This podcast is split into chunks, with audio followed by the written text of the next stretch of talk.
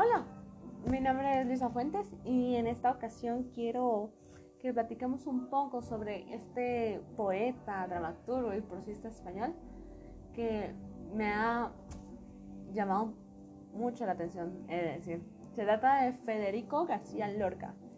Quiero comentarles algunos de estos datos interesantes que les digo que llamaron mi atención, pero primero iniciemos desde el inicio.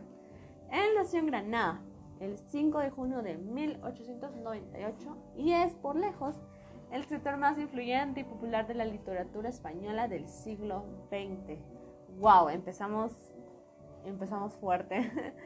es, es que te digan que es el influyente más popular, creo que es como, es muy importante. Eh, tienes que ser muy importante y, y es como ser una de las personas más importantes y que tuvo influencia en ese siglo. Desde pequeño mostró interés especial por las artes y su familia alimentó aquella inquietud.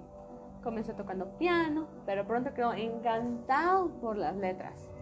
Estudió en la Universidad de Granada, donde compartió con muchos intelectuales de Andalucía. Dalí Lorca, Salvador Dalí, él fue uno de los amigos quien después tuvo una relación de buena familia se conocieron en la residencia de estudiantes en 1993. La amistad surgió de inmediato por total antagonismo de ideas de concepción artística, de personalidad. Es decir, ellos tal vez. Su amistad surgió instantáneamente cuando tal vez ellos estaban compartiendo ideas, pero los dos eh, chocaban mucho o tenían como diferentes, entonces desde, desde ahí surgió.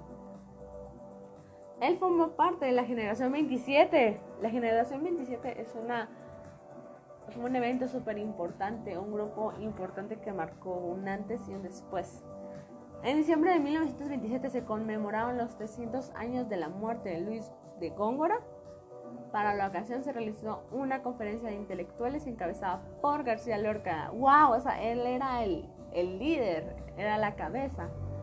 Compartía una visión de mundo en común. Esta mezclaba la, poesía tradicional con elementos de vanguardia, utilizando la metáfora como principal vehículo. De, después ya estamos llegando a la parte final, pero creo que este es un dato que me impactó bastante. Pero bueno, les, ya, les voy a dar a conocer esto. Fue asesinado en, su Granada natal el 18 de agosto de 1976. Cuando apenas tenía 38 años, García Lorca fue fusilado en los inicios de la Guerra Civil Española por las fuerzas del dictador Francisco Franco.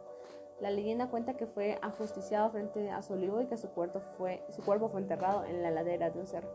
Su cuerpo nunca fue encontrado. En abril de 2015, 2015 se hizo público un informe policial fechado el 9 de julio, basado en una investigación realizada ese mismo año que corrobora la ejecución de Lorca por las autoridades franquistas. En el informe se le acusaba de socialista, amigos Fernando de los Ríos y masón, perteneciente a la logia Al-Ghamra, en la que adoptó el, el simbólico de Homero y le atribuyó prácticas de homosexualismo y aberración. Ahora les voy a, quiero compartirles este poema que se llama Alma ausente, que me gustó mucho, la verdad. Creo que es uno de los que me ha llamado más atención, gustado personalmente.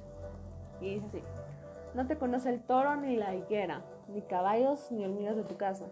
No te conoce el niño ni la tarde porque te has muerto para siempre. No te conoce el lomo de la piedra, ni el raso negro donde te destrozas. No te conoce tu recuerdo mudo, porque te has muerto para siempre. El otoño vendrá con caracolas, uva de miela y monjes agrupados. Pero nadie querrá mirar tus ojos, porque te has muerto para siempre. Porque te has muerto para siempre como todos los muertos de la tierra, como todos los muertos que se olvidan en un montón de perros apagados. No te conoce nadie, no, pero yo te canto, yo canto para luego tu perfil y tu gracia, la madurez insigne de tu conocimiento, tu apetencia de muerte y el gusto de tu boca, la tristeza que tuvo tu valiente alegría.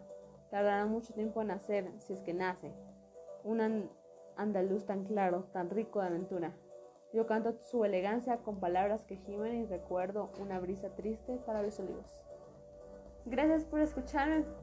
Espero les haya gustado este segmento de Federico García Lorca.